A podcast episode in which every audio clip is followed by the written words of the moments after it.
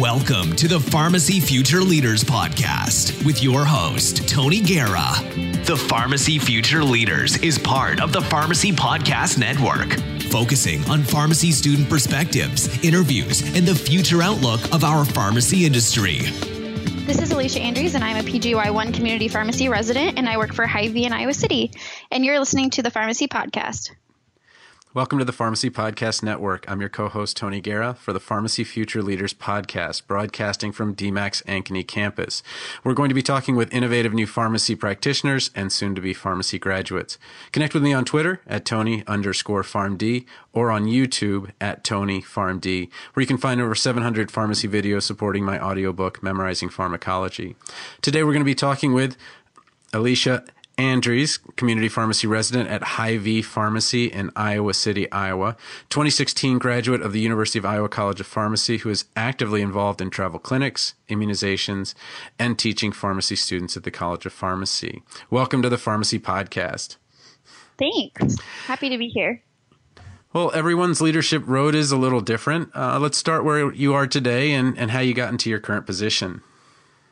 Okay, so it's kind of a long story, but I'll try to shorten it up a little bit. So when I initially started pharmacy school, my plan was to kind of go straight into working into a community pharmacy. I had several years of experiencing working as a technician before school, um, and I continued that on as a student. And I kind of thought I knew my exact path. Um, I thought I would um, just go straight into kind of the retail aspect. Um, but kind of fast forwarding into um, P3 year, uh, I was at APhA annual meeting and I ran into Stevie Veach, who is the residency director for the community program at Iowa. Um, so my current re- residency director. And she kind of introduced me to the community residency program at Iowa and kind of planted a seed into um, what the program was um, and maybe something that I might be interested in. I was still at that point pretty sure that I wanted to go straight into working after graduation, um, but it kind of made me more curious about um, what type of residency was available outside of the hospital um, because as I went through rotations, I hated honestly to be in the hospital. I was bored. I didn't think it was fast paced enough. It's okay. Um, it's okay. yeah. So um, I went through rotations and ended up kind of falling in love with the ambulatory care aspect of things and the impact um, that pharmacists could have um, through patient education and the management of medications. Um, but I knew I still didn't want to be in a hospital setting. and so it really wasn't where my passion was. And so I actually had a um, rotation with one of the community residencies or residents at the time last year. Um, and she spent the majority of her, her, time with me on the rotation and working um, with that resident, kind of showing me what a resident can do um, what type of impacts we can make as a resident, and then kind of outlining where you can go after residency because um, it was kind of in the middle. So she was trying to start to think about where she wanted to go. Um, and so she kind of was the one who pushed me more and was kind of at the point where I was like, well, I really don't know what I want to do. Mid year was coming up. I didn't think I wanted to go to mid-year and she was like, okay, what do we need to do to get you to apply for the program? And so she was the one that kind of read all my stuff and got me ready and I was super nervous because I really hadn't been focusing on residency through my entire pharmacy school experience, so I didn't know if my CV would really stand out. Um, but luckily, I did get selected for an interview, um, and so there I connected with Thane, who's my residency coordinator. Yeah, and uh, we have that connection in that Thane was uh, in charge of my wife's uh, residency, and she had a fantastic experience there, and now works at the VA uh, with cardiologists, pulmonologists, uh, really working at the top of her license, and uh, they provided an excellent uh, experience for her. So, congratulations on that. And I, I think you told me that you applied to one residency program. Is that right? Yeah, I kind of put all my eggs in one basket and I applied just for the Iowa program. Um, and so they have six different sites. Um, and so there was not necessarily just I'd be stuck at, at one site particularly, but I kind of interviewed kind of at all the different sites. But yeah, I just did the Iowa community program. Okay, and then Robert was telling us that maybe there would be another site uh, that he's working on creating, and and that's very Robert-like. He's such a leader, and that he he would create and say, well, let's even make one more site near where I already live. So that's kind of cool. Well, how did you fit these aspects of choosing, applying for, and visiting potential residency sites into your P4 year, uh, and then why did you choose Iowa and Iowa City uh, specifically for your residency? Yeah, so like I said, I was kind of late in the game. I kind of decided mid-year through or midway through my P4 year that I was gonna try to pursue a residency, um, and so it's kind of was guided through that resident and also some of my preceptors who co- commented throughout that maybe that if I wasn't thinking about residency that I should. And so I started again thinking about more. I researched several programs um, throughout the United States. I, have got family kind of all over, so I thought um, I could do like I looked at Tennessee, Texas, Colorado. Um, I knew like there was some good practice in um, the North Carolina, South Carolina area. So um, I also looked at that. Um, but ultimately, I decided to stay in Iowa. Um, it was more so because I knew that the community program was so well established and respected, and there's that we're pretty innovative and um, also.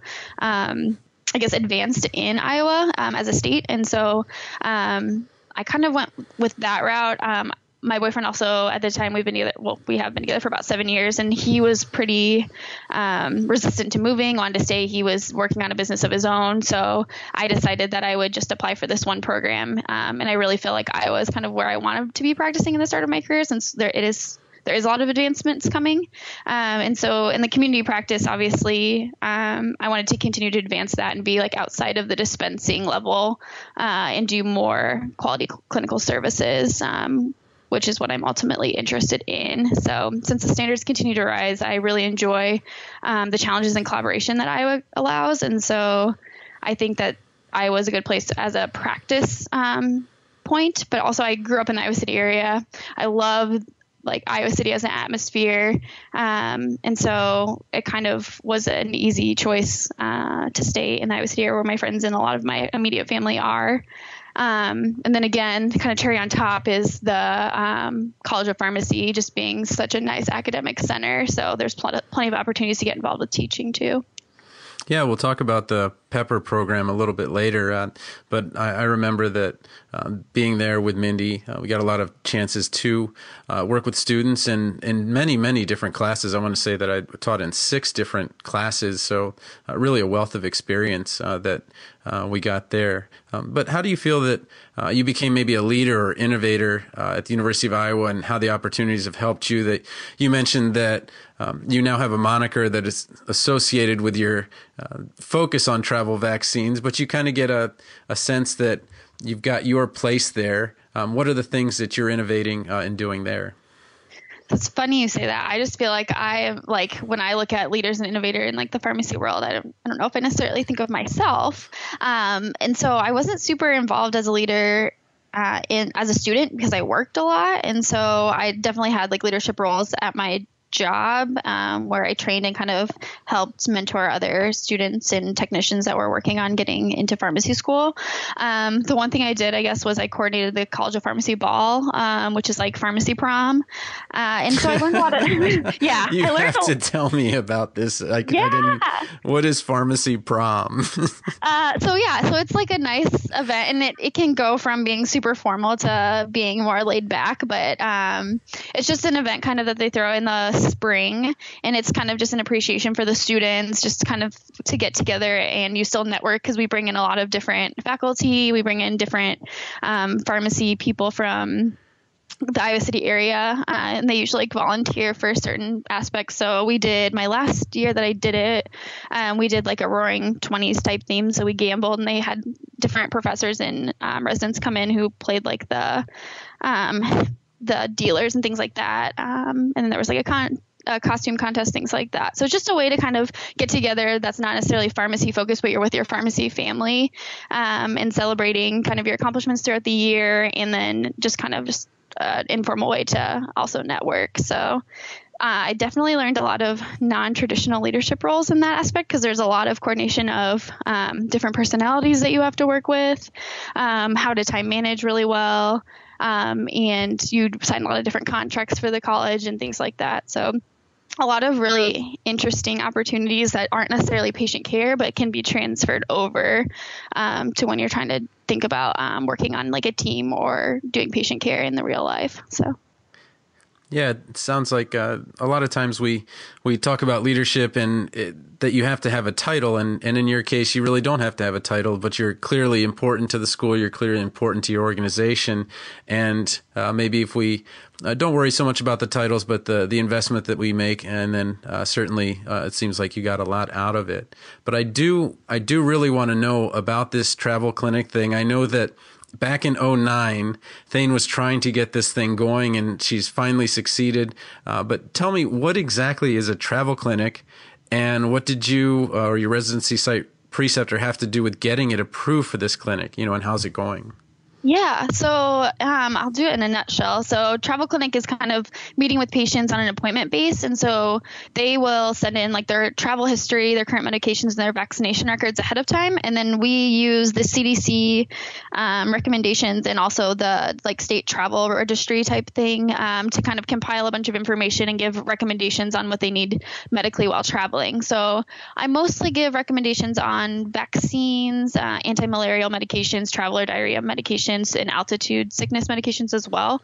Um, but I also talk about safe practices to avoid contracting illnesses or diseases while traveling and kind of just safety precautions um, in general and specific to the area, um, just depending on the need. So I typically meet with the patients um, who really are traveling all over the world um, and are at various ages. So the youngest I've done is a 10 month old, and the oldest has probably been in their 70s. So they obviously 10 months. 10 months, yeah. They're going oh to Africa. Oh my gosh, I can't I can't imagine. I just took my three daughters to the Hy-Vee to get their um, to get their immunizations and I put it up on YouTube. Well, I put the one up on YouTube because she was really brave. The other one was screaming, and it's a good thing that the door was closed. But uh, that was um, uh, again, this FluMist thing uh, was really tough. Uh, do you have any recommendations for people with children uh, since you've been able to do this with a 10 month old? Because uh, I'm a pharmacist. We had another pharmacist, obviously, that was doing the injection. But how do you help children who don't get the, the nasal this time that they have to get an injection like that? That sounds so young.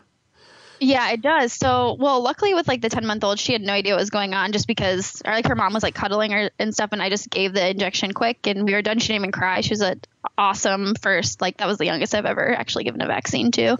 Um, but the kids that are a little bit older who are a little bit more afraid, you get kind of into the four or five year old up into like 11 or 12 usually that are really really nervous about it um, and end up like in tears screaming things like that so what i try to do is first of all i tell them hey like this is going to protect you um, you don't like to be sick um, so let's do this. It'll be really quick. And then I like to bribe them with candy. So that usually gets it done. So I actually don't mind giving kids vaccines. A lot of the other pharmacists that I work with don't enjoy it. Not that I enjoy it, but um, they would rather not if they didn't have to. So I'm usually the one that it, they all get pawned off on. Um, and so I usually just ask them about school, try to distract them, have them take deep breaths, um, and then it's usually over before they can even.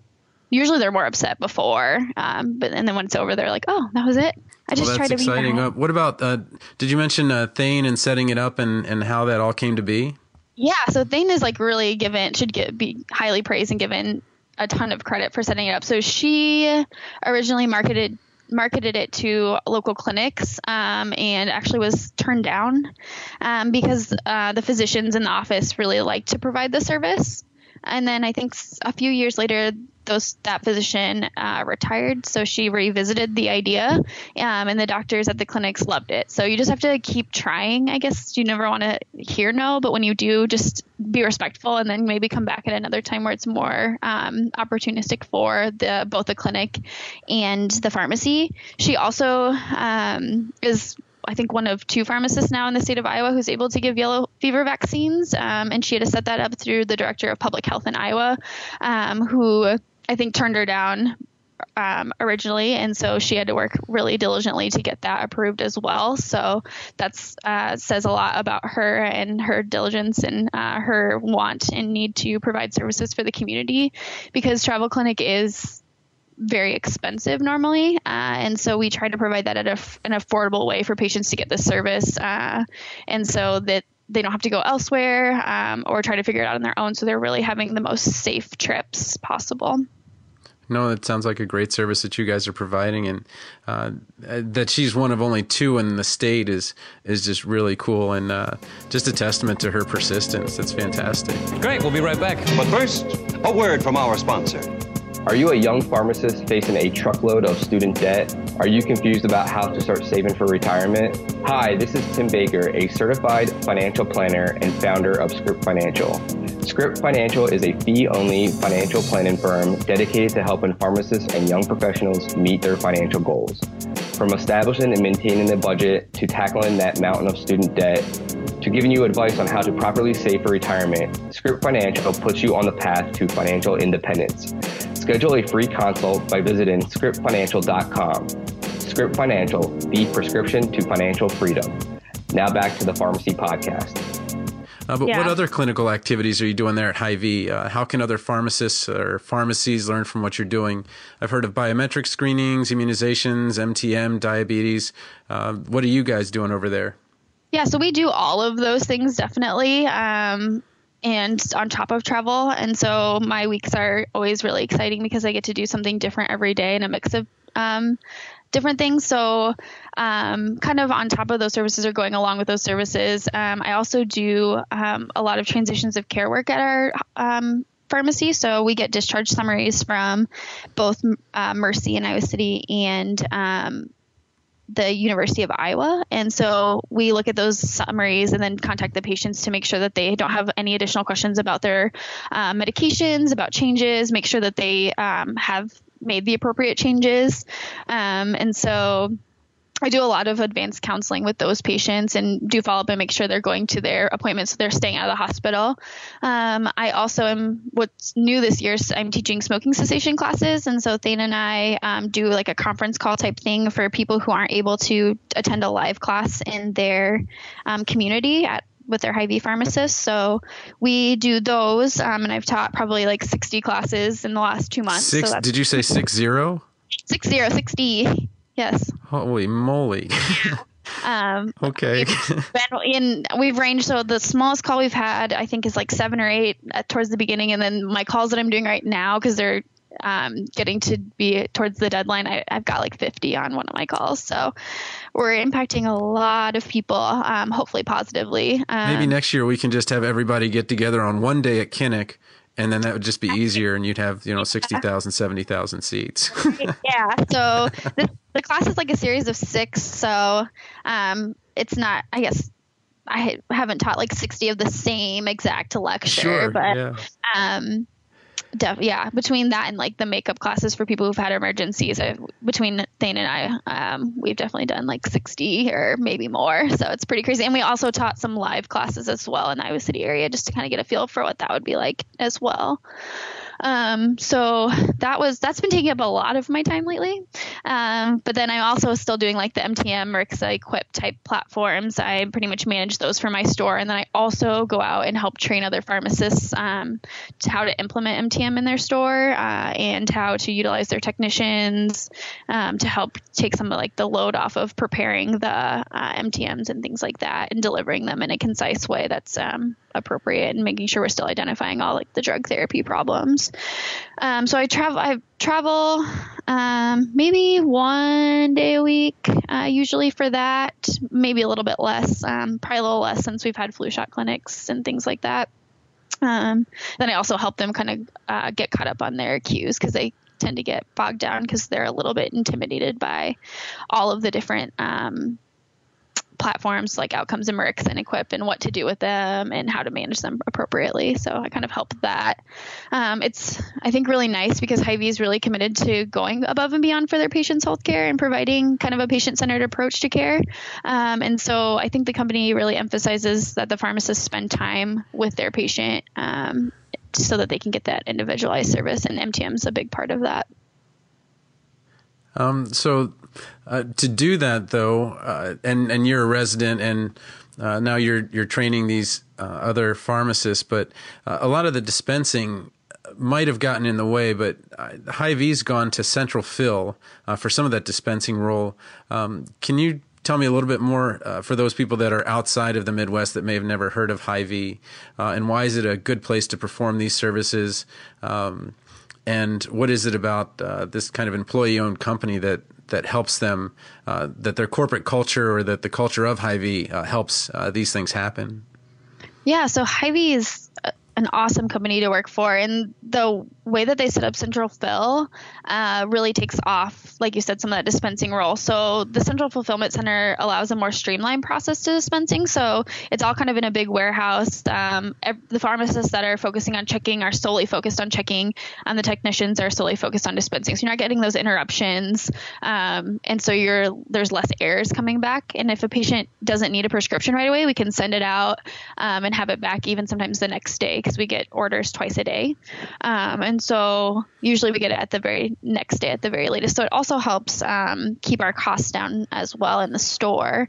Um, and um, frees up our technicians to do more advanced duties, um, thus kind of freeing up the pharmacists to spend more time with patients and providing them more individualized, expanded services. So it, if we didn't have Central Fill, um, I feel like some of the advanced services probably wouldn't be allowed, um, especially in some of the stores that are filling like 500, 600 scripts a day. Um, our goal, I think, for Central Fill is like 50% of the scripts, but I think a lot of stores are hitting like between the 30 and 40%. So it's still a ton of scripts um, that are not having to be packaged in the pharmacy.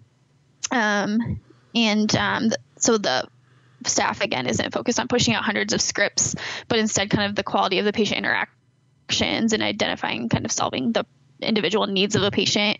Um, I think at my store, especially, we have kind of extra um, need in patients because of our patient population and so so we're able to spend more time counseling or if they come with a problem that maybe isn't directly related to like the specific medication we're filling that day we have time that we can talk to them over the counter about things or call their doctor um, or solve insurance issues maybe going above and beyond and as you mentioned, you, is pretty unique because it is employee owned. So if we want to implement or market a new service, it can really go to just our store director, um, so like our, our big store manager um, in most cases, and they're able to give us the go ahead as opposed to kind of the larger companies um, where they've got to go through like the big corporate ladder for approval. And then our structure also allows for good communication as well. So we don't have a giant corporate staff. Um, it's really managed by some core individuals who are really amazing at their job and really um, specific about what they focus on. So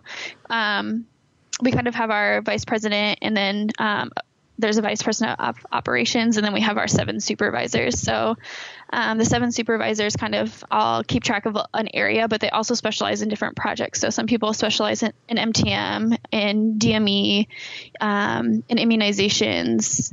Um, there's several different like specializations that they have, and so they're able to focus and then hand down projects um, to Thane and I.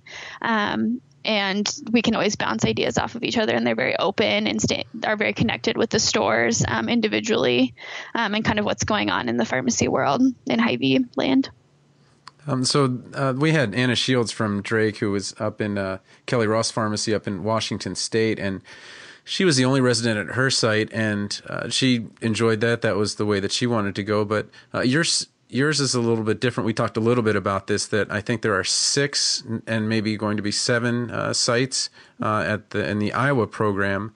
Um, students are going to be descending on, I believe, Las Vegas uh, in uh, December to be yep. to try to make their decisions. Yeah, and I'll be and, there. but you guys are at APHA uh, in spring, maybe. Yeah, but also we're going to um, mid year too to recruit, so I'll be there. Oh, okay. So yeah, what when, when you're talking to them, um, what is it about the multi uh, site uh, residency program that you think is maybe an advantage over the single site? Yeah, it's really nice because you do kind of have a group of people that you can talk to and bounce ideas off of. Um, we all have different project focus, but we all get together and kind of help each other.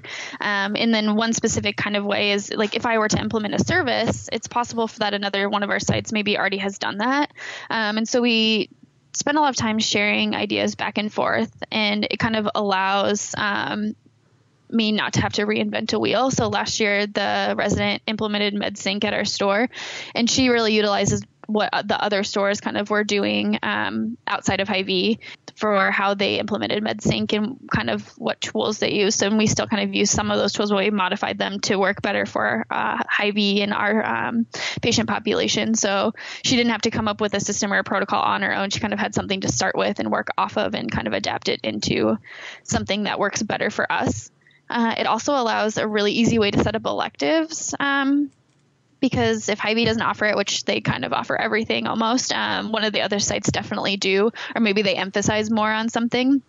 And so you can kind of switch around residents, or you can go with the resident at that site and shadow or even participate in that area. So I know I'm going to set up to go to Osterhaus um, and kind of see how they implement some of their unique services and how they do that in workflow and more of the documentation process because they're really good at that aspect. Um, and it's something we're trying to improve with documentation and implementing services. So um, the kind of only downside I've found that is um, if you are at a hospital and you have co-residents, you're with them every day. Um, you can um, really communicate and share ideas. Um, and with us, we're maybe together a few times per month in person. We're always communicating with each other um, almost every week, if not every day. So we do Monday motivations where we send out. That's um, awesome. Yeah, where we send out encouraging. Well, there a lot of them are memes, or even Fridays, like if we're have if we all know we're having a rough week, or if someone is having a rough week, we try to sh- kind of share out stuff that's motivating, um, and then also just um, different seminars that we attend, we kind of share that information every week with each other and kind of make sure that everybody's getting as much as possible out of their uh, residency. So. Cool. And can you talk a little bit more about the Pepper program uh, and how it's going uh, and how exactly you do interact? Uh, we use some kind of streaming where we would all kind of talk to each other and we would work on our abstracts. And so that submission time is over. Uh, now, what are you guys working on in the Pepper program, which is the teaching program there? Yeah, so um, all of the other residents in Iowa, so it's us, I believe the University of Iowa and the VA, um, all participate in the Pepper program. So that's more people that you get to see um, kind of personal styles. And um, we just started a few weeks ago, and a lot of it's introductory material um, about like how to build learning objectives and how to build different courses or what what a lecture means to you kind of type thing. So um, it's nice to get exposed to different areas of academia um, and we kind of get the expertise of chris cadney who's been teaching for a really long time. Um, and so she puts in her insight and also uh, gives us suggestions or ways that she would structure different things. Um, and she's been a very successful teacher. I had her for multiple courses in pharmacy school. So I definitely look up to her teaching style and the way she puts things through. So it's nice to have her um, as kind of a resource right there. And again, I said it's both community and hospital settings together. So everybody's a little bit different in their perspectives of teaching, um, whether it's patients or students or other healthcare providers. So we get a good um, kind of feel on different styles and um, development and delivery of lectures. So, what are your plans for the future, or is long term planning a lot like lunch? Yeah, yeah, yeah, probably. So, I don't really have anything planned. I feel like I'm very much so. Um, I like to explore my options and then kind of pick um, what's best for myself or what's best for my career. So, um, there isn't anything solidified. There's things that I'm just really interested in. Um, and if I could stay with Hy-Vee, that'd be awesome because they're a great company to work for. So, and that door might not be closed either. So I'm just kind of feeling out where things lay right now. And when we hit about, oh, February, maybe I'll start to panic a little bit more about what I'm going to do with my life. But um, I'm trying to live more in the, the now and things like that. Then I know I'll get it figured out. Okay, well, I just want to ask you a couple quick hit questions, just very uh, short questions. Uh, what's your best daily ritual to keep your work on track? So I make to do lists. I'm like a big um, believer in um, kind of making to do lists and maximizing what you need to do. So I, I write down like every little thing that I have to do and then I kind of prioritize. So one of my professors kind of taught me how to do like the red, yellow, green method. So you put up like in priority, um, the red things are things that you take care of like today the yellow things if you get time to work on them and then the green are for other days or it's even bigger bonus if you get there so i kind of use that um, to organize and prioritize what i'm doing for the day It sounds like you you really kind of have to do that as a resident. What's the best career advice you've received? I think the best career advice I've received would be um, to not get too caught up in work. And so i feel like i am very focused and i'm very much like on the drive like on the grind all the time. And so um, i'm reminded fairly often um, by some of my coworkers and some of my mentors that you should always do the work like life balance no matter how many projects and how eager you are to kind of succeed in your residency that you need to take care of yourself as well. So. Oh, and what inspires you um, that's a great question. Uh, I get a lot of inspiration from my patients actually. So just seeing um, if I can change people's minds, and I get really excited about um, maybe a patient who wasn't open to something that they need for their health, like these smoking cessation classes, and then they're coming to me later saying like, "Oh, I really thought this was not the best idea, and I didn't want to do it, but I'm actually had some health benefits and I learned something from this. I went from smoking two packs a day and now I'm down to four and I'm really committed to trying to quit. So those are kind of the things that inspire me um, is and whether that's smoking or working with diabetic patients at the free clinic um, when they come back to me. Um, it's inspiring that to keep kind of going and pushing. Um, I'm also very inspired by um, some of my friends um, who didn't go to school and kind of are doing their own thing out in the world with music or um, they do like a lot of recording or print pressing art type things. So um, it's always interesting to me to find inspiration outside of my field as well. So they are very hard workers and they show me um, how to kind of balance that as well.